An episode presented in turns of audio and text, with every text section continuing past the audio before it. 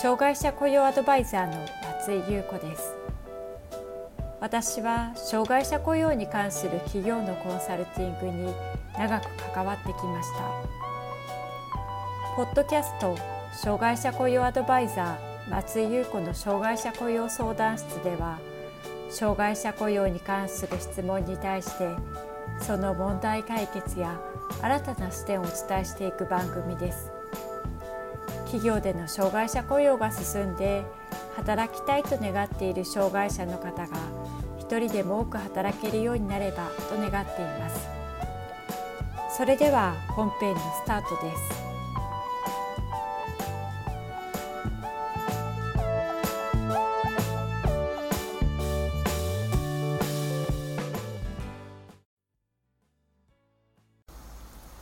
障害者雇用 .com の松井優子です。今回は障害者雇用の業務の切り出しについてお伝えしていきます。障害者の仕事の職務は何が良いのかとよく聞かれます。確かに障害者の仕事として多い仕事内容はいくつかありますが障害者一人一人の状況は異なりますし個々人の向き不向きがあります。そのため障害者に向いている仕事と考えるよりも会社の中で求められている仕事必要とされている業務から切り出していくことが大切です。また業務が切り出せたらその業務ができる人材を雇用すればよいので業務の切り出しの時点でこれはできないかもしれないと考えすぎない方がうまくいくように感じています。先日ある企業の障害者雇用の業務の切り出しに関わっていた時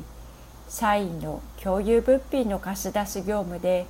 他の部署の人と関わる必要があるため障害者の仕事として出しても良いものかと迷われていたことがありました。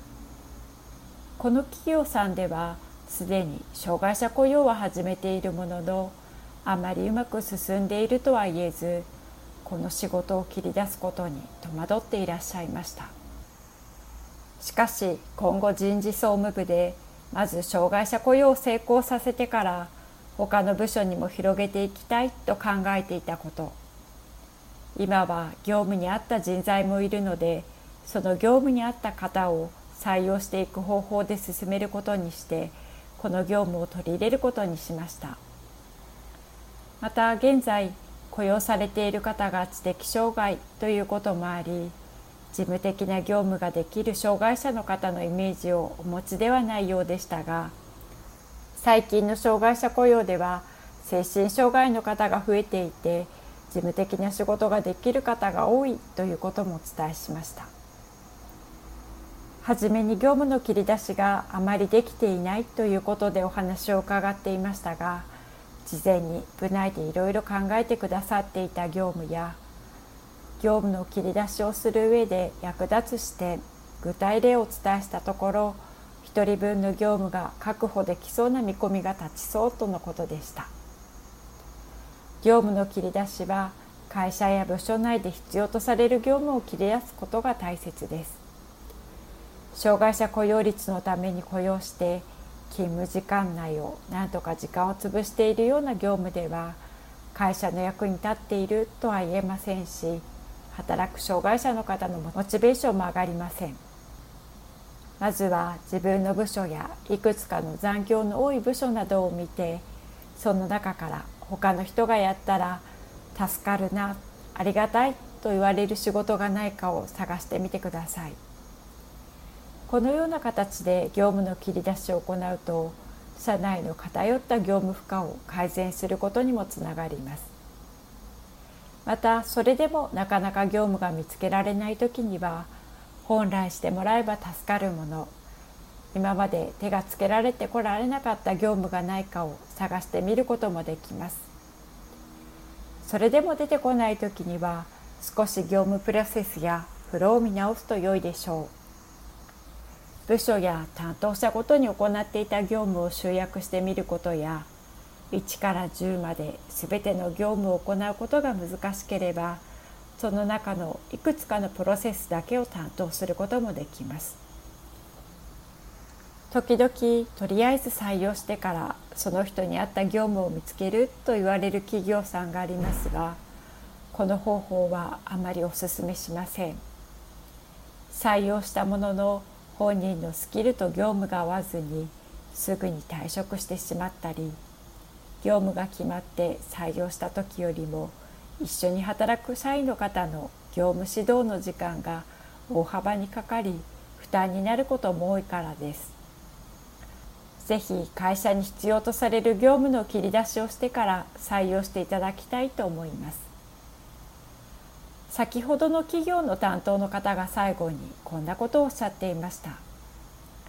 障害者雇用だからと身構えすぎていたように思います。障害者といっても働くということを意識することが大事なんですね。あまり障害者の方と接していないとテレビなどで見る障害者の方のイメージが先行して仕事ができるのかどこまで配慮すべきなのかと迷われるかもしれませんが